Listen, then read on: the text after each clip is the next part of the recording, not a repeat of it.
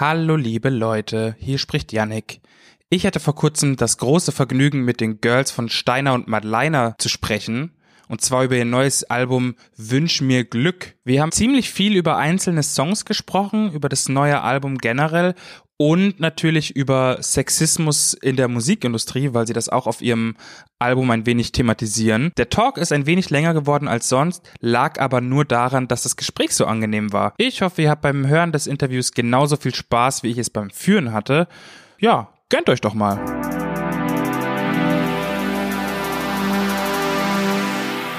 Erzählt mir doch als allererstes mal vom allgemeinen Schreibprozess, weil ich habe gelesen, dass es nicht nur deutsche Songs gab, sondern auch englische, und trotzdem ist Wünsch mir Glück ein vollkommen deutsches Album, also ein Album auf Deutsch gehalten. Ja, das ist so geworden, weil die englischen Songs ganz klar weniger gut waren, in diesem Fall jetzt.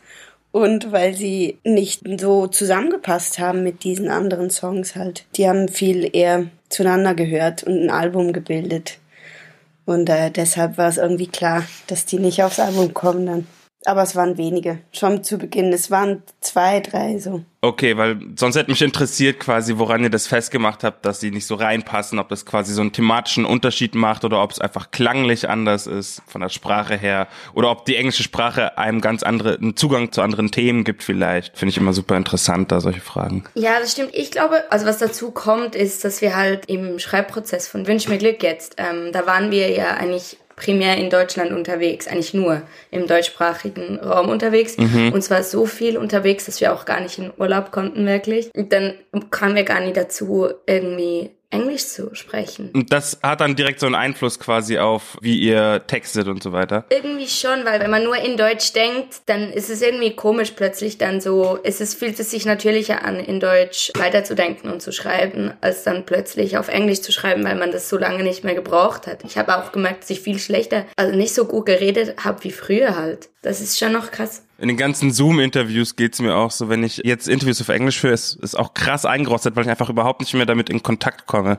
Deswegen kann ich mir das gut vorstellen. Ja, eben mit diesen Sprachensachen und so, das nehmen wir einfach mal, wie es kommt. Wir haben da nicht so einen Plan wirklich. So, vielleicht ist das nächste Album wieder komplett anders. Wir wissen es einfach nicht. Und was wir sehr schön finden, ist, dass jetzt die Türen offen sind, weil das erste mehrsprachig war. Weiß jeder, es kann von uns auch wieder sowas kommen, und wir sind nicht festgefahren ins Hochdeutsch, wir sind nicht festgefahren in Schweizerdeutsch, und das finde ich super. Also es steht alles offen, und dieses ist jetzt Deutsch. Nächste Platte dann nur Schweizerdeutsch. Finde ich auch super. Wer weiß. Wer weiß. Ihr habt auch viel über Themen und Zeilen diskutiert. Mich würde jetzt interessieren, wo am meisten die kreativen Fetzen geflogen sind, abgesehen von Heile Welt. Ja, also ich würde sagen, sehr viel haben wir geredet bei so schön wie heute, abgesehen von Heile Welt. Der ist schon früher fertig geworden, deshalb ist es ein bisschen länger her. Aber da haben wir definitiv viel geredet, weil da geht's ja genau um uns eigentlich, um unsere Generation. Und da hat Nora, weiß ich noch, oft gefragt, wie findest du... Mhm. Wie fühlst du dich da oder wie beobachtest du das? Und ich weiß auch noch ganz genau, dass wir da das Thema hatten vom Refrain wieder. Mhm. Du hattest dieses Ding von wegen ganz klar, da dieses halt ein bisschen lustige, jung sein ist schwer, jung sein tut weh, und dann aber... Ah, stimmt. Die Melodie ging weiter schon, aber keinen Text mehr. Und dann haben wir uns sehr lange überlegt, gibt's noch was dazu zu sagen oder war's das jetzt vielleicht einfach? Reicht das als Aussage? Und dann dieses La-La angehängt, und wir haben so gelacht in der Küche. So. Weil so jung sein, ah, La-La. Ja, ich verstehe voll. Aber was eben passt, wir haben darüber geredet und so, weil ich da noch immer La-La gesungen habe, weil ich nichts hatte, und Madeleine meinte, hey, es ist eigentlich voll lustig, weil es unterstreicht den Witz. Genau. Es macht so dieses so ein bisschen wie wenn wir lachen würden. Und ich weiß auch noch, dass ich total Schwierigkeiten hatte mit dem Refrain, mhm, so oder so, bevor das stand, weil die Strophen so dicht war, also die hatten schon alles gesagt irgendwie. Und dann weiß ich noch, Madeleine meint, du meintest doch, ich soll unbedingt Ärzte hören. Ja. Bei dem Song. Als Inspiration. Und dann habe ich Ärzte gehört und dann irgendwie Junge, und dann fand ich so, eigentlich jung, oder? So, es geht ja um das. Und, ja. Ach, voll interessant, dass dann quasi da das herkommt. Da haben wir viel drüber geredet. sonst schon auch bei allen möglichen Songs haben wir oft, wenn wir Knoten hatten, haben wir dann einfach viel schneller gesagt, mir fehlt noch. Oft haben uns die Refrains gefehlt. Weil die einzelnen Zeilen dann schon so aussagekräftig waren und man sich dann gedacht hat, fuck, was sollen wir denn jetzt noch singen? Ich glaube, was ich nie zuvor hatte, ist so ein Anspruch an den Refrain. Er muss catchy sein, er muss kurz sein und was eine blöde Überlegung ist, ich dachte irgendwie, er muss zusammenfassen, was der Song aussagt. Und diese Überlegung... Boah, damit macht man sich schwer. Ja, hat mich total blockiert, bis Nora irgendwann gesagt hat, die Überlegung ist falsch. Also der Refrain muss nicht zusammenfassen, was du im Song sagen willst. Der Song muss das sagen am Ende und nicht der Refrain. Und dann, so hat sich's dann irgendwie gelöst, aber da hatte ich lange das Problem irgendwie. Ich weiß nicht, wie ich mich darin verfahren habe, ehrlich gesagt. Aber ist ja auch oft so bei so kreativen Prozessen, dann denkt man sich so, okay, das ist jetzt die Maxime, nach der wir gehen und dann verrennt man sich da halt manchmal. Ja. Und was wir auch hatten bei diesem Album spezifisch, dieses, dass alle sagen, das zweite Album, und dann irgendwann macht man sich Gedanken und dann denkt man nur noch an Hits und denkt nur noch so, ich muss einen Hit schreiben und was macht ein Hit aus? Der Refrain. Und dann haben alle gesagt, das schöne Leben. Und dann denkst du so, ja, aber hallo, wir können jetzt nicht einfach das schöne Leben 2 schreiben. Ja. Ist ja auch langweilig. Ich weiß noch, es gab so eine gewisse Periode, wo wir so blockiert waren. Und ich dachte bei allem, das ist kein Hit. Und es ist so absurd, weil wer weiß schon, was ein Hit ist, weißt du? Mhm. Und es hätte auch Yellow Submarine sein können und trotzdem wäre es so, boah, weiß ich jetzt nicht. Ja, völlig. Glaube ich. Yellow Submarine. Wäre so geil, hätten wir Yellow Submarine geschrieben. Das wär richtig geil. Wer weiß, was in der Zukunft noch auf uns zukommt. Ich würde gern kurz über Heile Welt sprechen. Ich sehe den so ein bisschen als so eine Art Abgesang auf unsere Gesellschaft und unser Sozialsystem, wenn man so möchte, oder zumindest eine sehr harsche Kritik. Gab es einen speziellen Moment, aus dem der heraus entstanden ist? Gab es so ein Schlüsselzündereignis? Ich glaube nicht unbedingt. Eigentlich Abstimmungen in der Schweiz. Und wie viele Leute einfach für Sachen sind, die so gegen die Menschheit geht, das ist abgefahren. Wie viel ich und Nora auch und wahrscheinlich du vielleicht sogar auch, ich weiß nicht, wie in Deutschland ist halt, läuft es schon ein bisschen anders, aber wie viel wir profitieren von den Leuten, die gegen Menschen handeln eigentlich und das so, wenn man sich das anfängt zu überlegen, dann dreht man kurz durch und das war genau die Folge von so einem Moment, wo man so kurz verzweifelt. Ja, also ich kann auf jeden Fall sagen, das passiert bei uns schon auch zu Genüge. Ich war Anfang letzten Jahres das erste Mal irgendwie in Senegal, im Heimatland von meinem Vater und bin dann zurückgekommen nach Deutschland. Und da habe ich erstmal viel, viel mehr quasi gesehen und verstanden von den ganzen Sachen, inwieweit wir quasi profitieren wirklich und was unser aller Privileg ist, irgendwie in Europa zu leben. Und da fällt einem täglich irgendwie nochmal ein bisschen was mehr auf, irgendwie, wenn man da die Augen für offen hat. Ich glaube auch, das kommt immer mehr, sobald man irgendwie sich drauf einlässt, auf den Gedanken überhaupt, wird's immer mehr. Und so fühlt man sich halt hin und wieder und soll man sich auch fühlen. Das ist ja auch das Ding. Und was ich sehr wichtig fand, ist, dass der Song nicht gegen diese Leute unbedingt ist, die politisch eine andere Meinung haben als ich, sondern dass es gegen mich auch ist, die Überlegung so, ich bin Teil von diesem System, was ich eigentlich absolut eklig finde. Und Unweigerlich, genau. Und ja. Deshalb, aber der Song hat sehr lange gedauert, bis der fertig war, das kann ich dir sagen. Das dachte ich mir fast. Da habe ich bestimmt ein Jahr lang dran geschrieben und immer wieder beiseite gelegt und ich dachte so, boah, das ist zu oldschool auch. Wir sind über diese Art zu reden drüber und dann dachte ich so, fuck it, mach's einfach, ist egal. Und ist er letzten Endes so geworden, wie du ihn dir vorgestellt hast? Oder in einer deiner vielen Vorstellungen zumindest? Ja, ich glaube, durch die Wendung dann mit dem Musikalischen. Also er ist ja sehr, sehr so schwebend geworden jetzt. Und auch gegen hinten dann irgendwie mit diesem langen Solo und so. Hat er so eine Leichtigkeit gekriegt und eben eine Weite und was Losgelöstes, mit dem ich nicht gerechnet hatte. Und ich finde, das tut dem Song total gut. Ja, jetzt kann man ihn genießen. Vorher konnte man ihn nicht genießen. Ja, voll. Er ist nicht nur komplett Doom und Ende der Welt und so weiter. Ja, ich verstehe. Du wolltest es ja auch anfangs so mit einem Hip-Hop-Beat machen. Ja, voll. Dann haben wir irgendwie mit Max und so haben wir das ganz anders, halt mehr so in eben dieses Verträumte. Es war einfach so eine Phase, da haben Nora und Max wahnsinnig viel The War on Drugs gehört und das merkt man, glaube ich, im Song. Beim Song, ja. Voll. Dann haben die so gesagt, ich will so einen Song spielen heute. Dann spielen wir halt so einen Song heute und dann war es halt Heile Welt. Es ist sehr oft ein bisschen zufällig dann, wenn jemand gerade mega Bock hat auf einen Song, der ein bisschen so klingt und irgendein Song ist gerade fertig, dann klingt der dann so.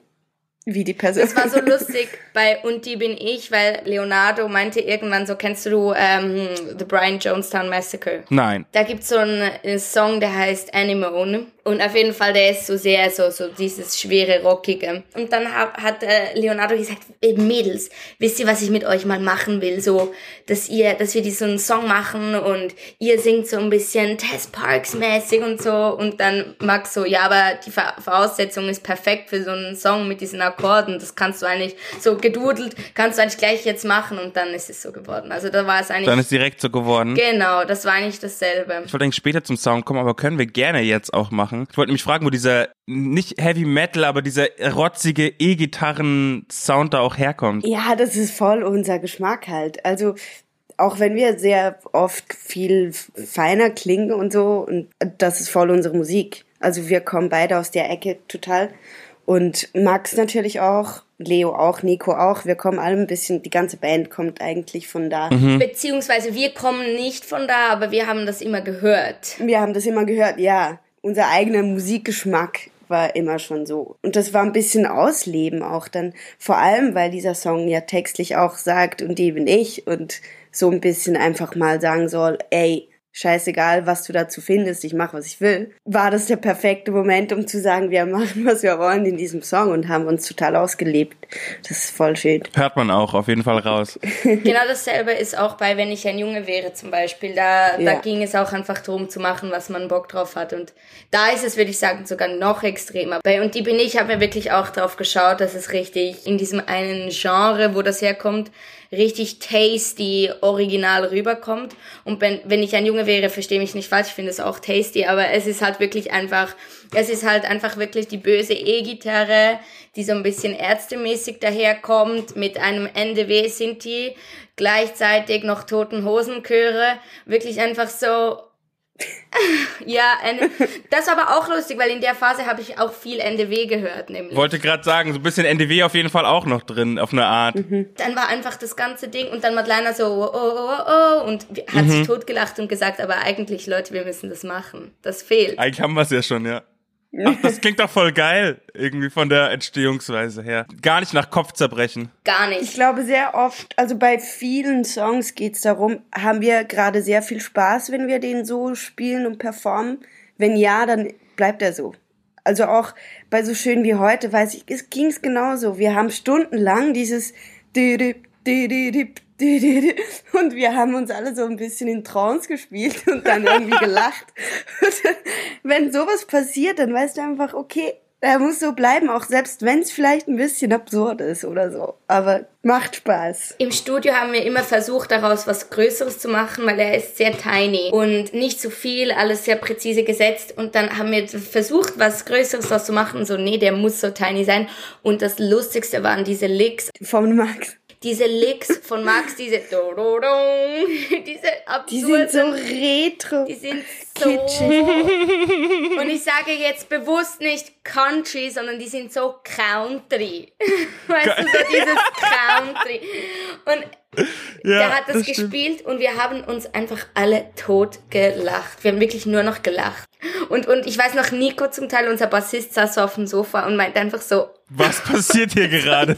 Mies. Und meinte so, das ist einfach so viel zu geil. Und ich glaube, solche Sachen sind halt einfach wichtig. Ja, die muss man nehmen. Da muss man mit dem Moment gehen, das verstehe ich total. Man darf sich da auch nicht zu ernst nehmen, glaube ich. Das ist voll wichtig, weil dann verlieren wir auch den Spaß. Ja.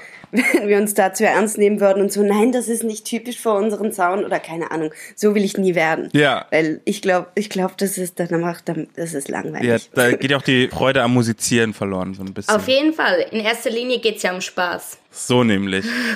Ich würde gerne nochmal zurück zu Wenn ich ein Junge wäre gehen. Mhm. Behandelt ja so diese typischen Gedanken, die man nun mal als Frau hat, wenn man im Patriarchat sich bewegt, und auch gleichzeitig irgendwie diese typischen Sexismen, die man auch teilweise so in der Musikbranche erlebt, dieses typische, weiß die überhaupt, wie man eine Gitarre anschließt, oder dieses technische Rumgeprotze, was man halt von Männern gerne kennt. Erstmal eingangs die Frage, besonders irgendwie innerhalb der Musikbranche, welchen Umgang würdet ihr euch denn von den Männern wünschen? Oh, das finde ich eine gute Frage. Das hat jetzt noch niemand gefragt. Lieber so rum. Ich würde sagen, was ich richtig, das ist halt so ein bisschen grob gesagt, weil man so nicht so spezifisch, aber eigentlich einfach gleich behandelt zu werden. Und es ist mega so, aber es ist halt einfach das, was man sagen kann. Man merkt, man spürt, es ist nicht the same treatment. Und einfach zu merken, ich werde gleich behandelt. Ich werde gleich fest ernst genommen, niemand pusht mir rein, niemand widerspricht, alle sagen einfach, klar. Ja, und ich so ein bisschen diese große Überraschung, dass man ja was kann, was untypisch ist, die nervt mich auch ohne Ende. Also das fängt an beim Autofahren, wenn ich mit dem großen Bandbus vorfahre, und es hört auf beim irgendwie Mikrofon hinstellen oder so, was beknackt ist. Diese Überraschung so, oh, die kann das aber, die, boah. Oh, das ist aber eine Anpackerin. Ja, genau. Aber eben, ja, ich glaube einfach, dass einfach gleich behandelt werden, einfach so in jeder Hinsicht. Also von Sachen, die eigentlich lieb gemeint sind, die aber total unnötig sind, bis zu den halt nicht nett gemeinten Sachen. Einfach so, kein Unterschied. Ich stell's mir halt auch irgendwie so vor, dass da unterschwellig viel mehr noch mitkommt. Also dass so in so Gesprächen, in so bestimmt auch in Meetings, in Räumen, dass da halt einfach auf so einer ganz unterschwelligen Ebene irgendwelche Autoritäten untergraben werden, die, was man vielleicht, wenn man außenstehend ist, das teilweise gar nicht merkt. Ja, nicht mal wir selber. Ja. Ich würde sagen, der Sexismus geht so tief, dass selbst wir haben uns, also weißt du, ich habe mich erst seit 2 Jahren damit intensiv auseinandergesetzt und gemerkt, wow, es gibt ganz offensichtliche Sachen, die ich noch nie bemerkt habe, die so offensichtlich sind, wo ich denke, wieso ist mir das noch nie aufgefallen? Mhm. Und dann gibt es halt auch so Sachen, die so unterschwellig sind, und meine Mitbewohnerin, wir haben vor kurzem drüber geredet, dass, was interessant ist, auch die Sprache bei Mann und Frau unterschiedlich ist, egal wie man aufwächst, dass halt Frauen viel mehr Fragen stellen oder in Fragen reden als Männer, dass man irgendwie, wenn man einen Tipp hat, so bla bla bla bla bla oder, und dass ein Mann das nicht sagen würde, und das ist halt so völlig, das ist so, ja, so mega, mega subtil. Aber trotzdem allgegenwärtig irgendwie auf eine Art. Mhm. Ja, und trotzdem setzt ein Signal, weißt du? Mhm. Es ist trotzdem irgendwie hier. So, ich glaube, das ist so. Ja, voll, und also ich weiß noch ganz genau, wenn du von Meetings redest, als wir haben Management gesucht und Booking, alles sehr zur selben Zeit, und waren oft in so Büros bei Meetings. Und dann sind wir bei unserem jetzigen Management rein, und eine Frau hat uns die Tür aufgemacht, und eine Frau saß in der Ecke und hat gearbeitet, und eine weitere Frau saß am Meetingtisch mit uns, und ich war einfach so, wow, was geht denn hier ab? Es ist halt aufgefallen, so richtig. Es war nicht einfach nur, cool, so im Nachhinein stimmt eigentlich, sondern das Bild war ein komplett anderes Bild. Und das verändert die Dynamik in einem Raum sehr schnell, sobald da irgendwie einfach ein bisschen ausgeglichen ist. Genau, gleich viele Frauen wie Männer drin sitzen. Und es waren nicht mal gleich viele, es waren immer noch weniger, aber viele. Und es hat, ich weiß noch genau, was mir das für ein Gefühl gegeben hat. Einfach so ein bisschen mehr Selbstsicherheit im Auftreten und so ein bisschen Wohlgefühl.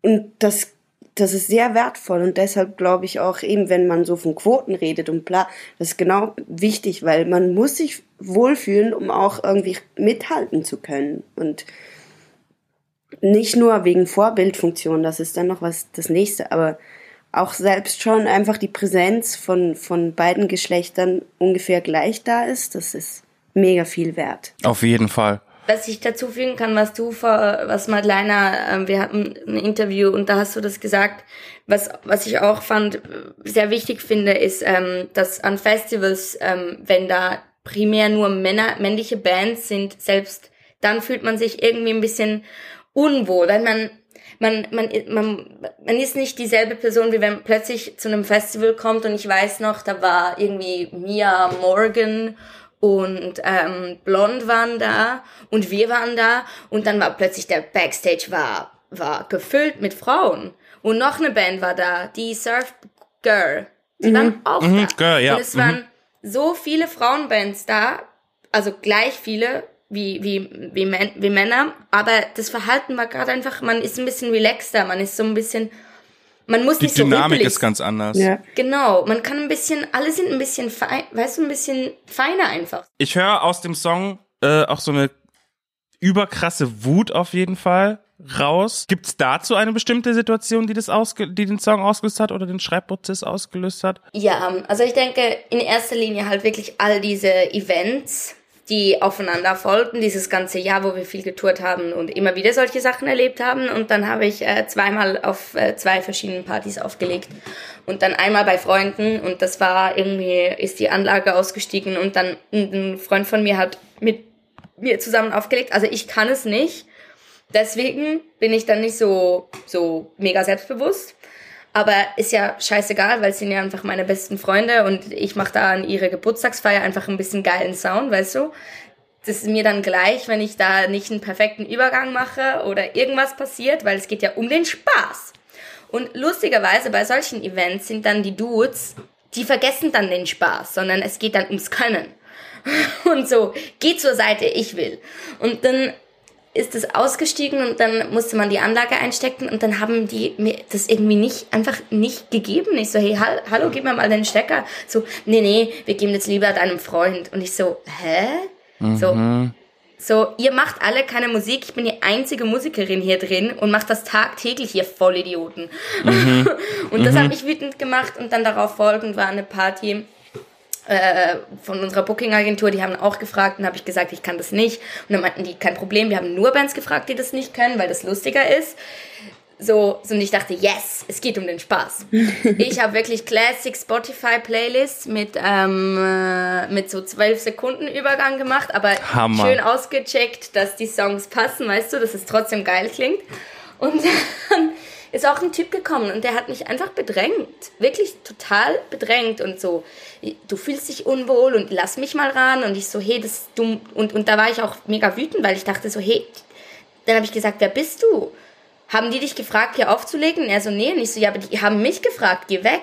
Und der ist erst weggegangen, als ich ihn beschimpft habe, als ich gesagt habe irgendwie, weißt du was, du komplettes total Arschloch, geh weg oder ich fange an zu schreien. Weißt du? Und das habe ich ihm wirklich gesagt, sonst schreie ich jetzt hier auf der Bühne, bis sich jemand wegzerrt, du total Idiot. Was nicht gecheckt hat einfach. Ja, der wollte einfach nicht gehen, der war halt total besoffen.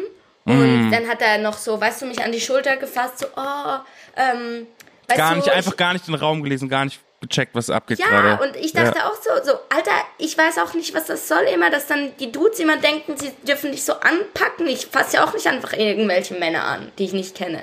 Mhm. Weißt du? So ja, total nicht ein Gespür für eine Situation. Und das hat mich so wütend gemacht.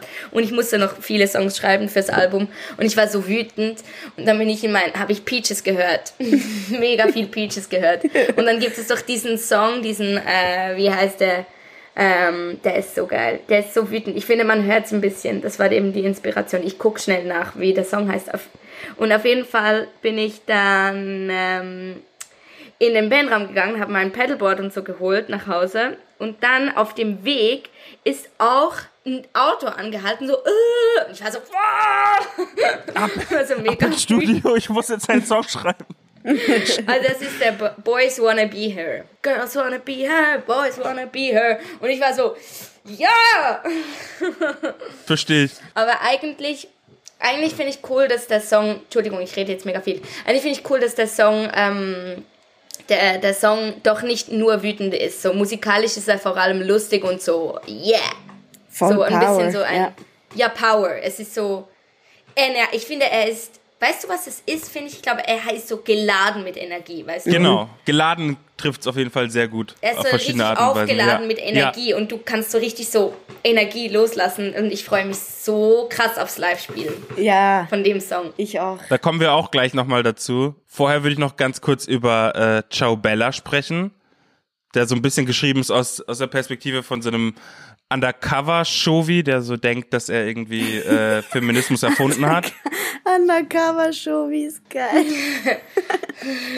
Und aber, was ich so rausgehört habe, ist, dass er sich eigentlich, dass er sich irgendwie nur so richtig an den Frauen in seinem Leben ergötzt, so an seiner Chefin irgendwie, und das habe ich zumindest rausgehört. War einer von euch beiden schon mal in so einer Situation? Also das passiert ständig natürlich, in anderen Formen. Also zum Beispiel, wenn man in einer Bar arbeitet, ich habe lange in einer Bar gearbeitet, also passiert das natürlich oft, dass irgendwer dann jeden Tag da sitzt und dasselbe bestellt oder so. Aber bei dem Song war es eher, ich habe mir das eher so vorgestellt, dass das nicht unbedingt dieselbe Person ist in den Strophen. Also jedenfalls in der ersten ist dieser ältere Herr, der an seinen Socken riecht, um sich männlich zu fühlen. So ist ja auch ein absurdes Bild. Ja, aber halt auch ein bisschen und realistisch. Was ich aber dann... Das aber bestätigt. Ja, genau. Also das wurde bestätigt. Das wurde bestätigt, dramatischerweise, ja. Dann in der zweiten ist eher dieser jüngere Typ, der halt seiner Chefin auf die Brüste glotzt die ganze Zeit, was auch leider halt, so wie es beschrieben wird, klingt's absurd, ist aber einfach ein Fact, so. Und in der dritten Strophe geht's dann um die Absurdheit dieser Lohngleichheit, einfach so. Und das waren jetzt 3 random Momente ausgepickt, die ich einfach wusste, da kann ich einen Witz drüber machen, weil ich so abartig absurd finde. Ich wollte das nicht böse gestalten auch. Auch da wieder eher ein bisschen leicht. Dann würde ich gern zu guter Letzt noch auf Wünsch mir Glück, dem Titelsong, zu sprechen kommen. Der kommt für mich so ein bisschen aus so einer Zeit, in der man so mit einer Trennung irgendwie die zumindest akzeptiert hat und weitestgehend irgendwie verarbeitet hat, so habe ich es zumindest da stehen. Mich würde interessieren, warum ausgerechnet dieser Song titelgebend für das Album ist. Ich weiß noch, dass wir lange gesucht haben nach dem Titel, weil wir hatten immer immer nur ein Wort. Und irgendwie haben wir kein Wort gefunden. Also wir haben ernsthaft mal drüber nachgedacht, das Album zum Wohl oder Santé zu nennen. Santé. Prost. Santé wäre eben geil gewesen, finde ich. Ja, ja. Aber ja, wir haben dann gedacht, das können wir nicht tun. Und dann, weiß ich noch, haben wir den Song gespielt und irgendwie sind wir darauf gekommen wegen Wünsch mir Glück. Das wäre ein schöner Titel für ein Album. Und dann waren wir nicht so Fan, Madeleine ist nicht so Fan von Song, also Titelsongs, also weil man ja dem Werk einen Namen geben will und nicht einfach nur den Song auswählen. Und dann hatten wir aber die Kombo mit dem Foto, mit dem Coverfoto, das ist so eine junge Frau mit einem ausgeschlagenen Zahn und darüber Wünsch mir Glück fanden wir einfach, das fasst einfach alles so richtig perfekt zusammen. Es ist humorvoll, es ist so bittersweet. Und es ist irgendwie einfach auch rotzig. Jetzt zum Abschluss würde mich noch interessieren, was bei euch dieses Jahr noch so abgeht. Wir haben vorhin schon über das Live-Thema gesprochen. Das wird jetzt wahrscheinlich erstmal schwierig, aber irgendwie kann ich mir vorstellen, dass gerade 2 so kreative Menschen wie ihr es seid, auf jeden Fall irgendwie eine Möglichkeit finden werdet, trotzdem das ein oder andere Mal die Songs irgendwie zum Besten geben zu können. Ja, also wir haben eine Session geplant jetzt bald schon ist das. Weil ja das Album rauskommt, wir wollten wenigstens einmal das irgendwie live spielen und wir haben das jetzt so, wir werden versuchen, das ein bisschen schön so wirklich zu machen und nicht so Livestream, wo man dann irgendwie im Internet hängen bleibt und so, sondern vielleicht einfach ein Video, ein Live-Video mal rausgeben, das ist bestimmt ein Plan. Album rausgeben ist ein Plan. Und dann hoffentlich die Tour im November doch spielen zu können.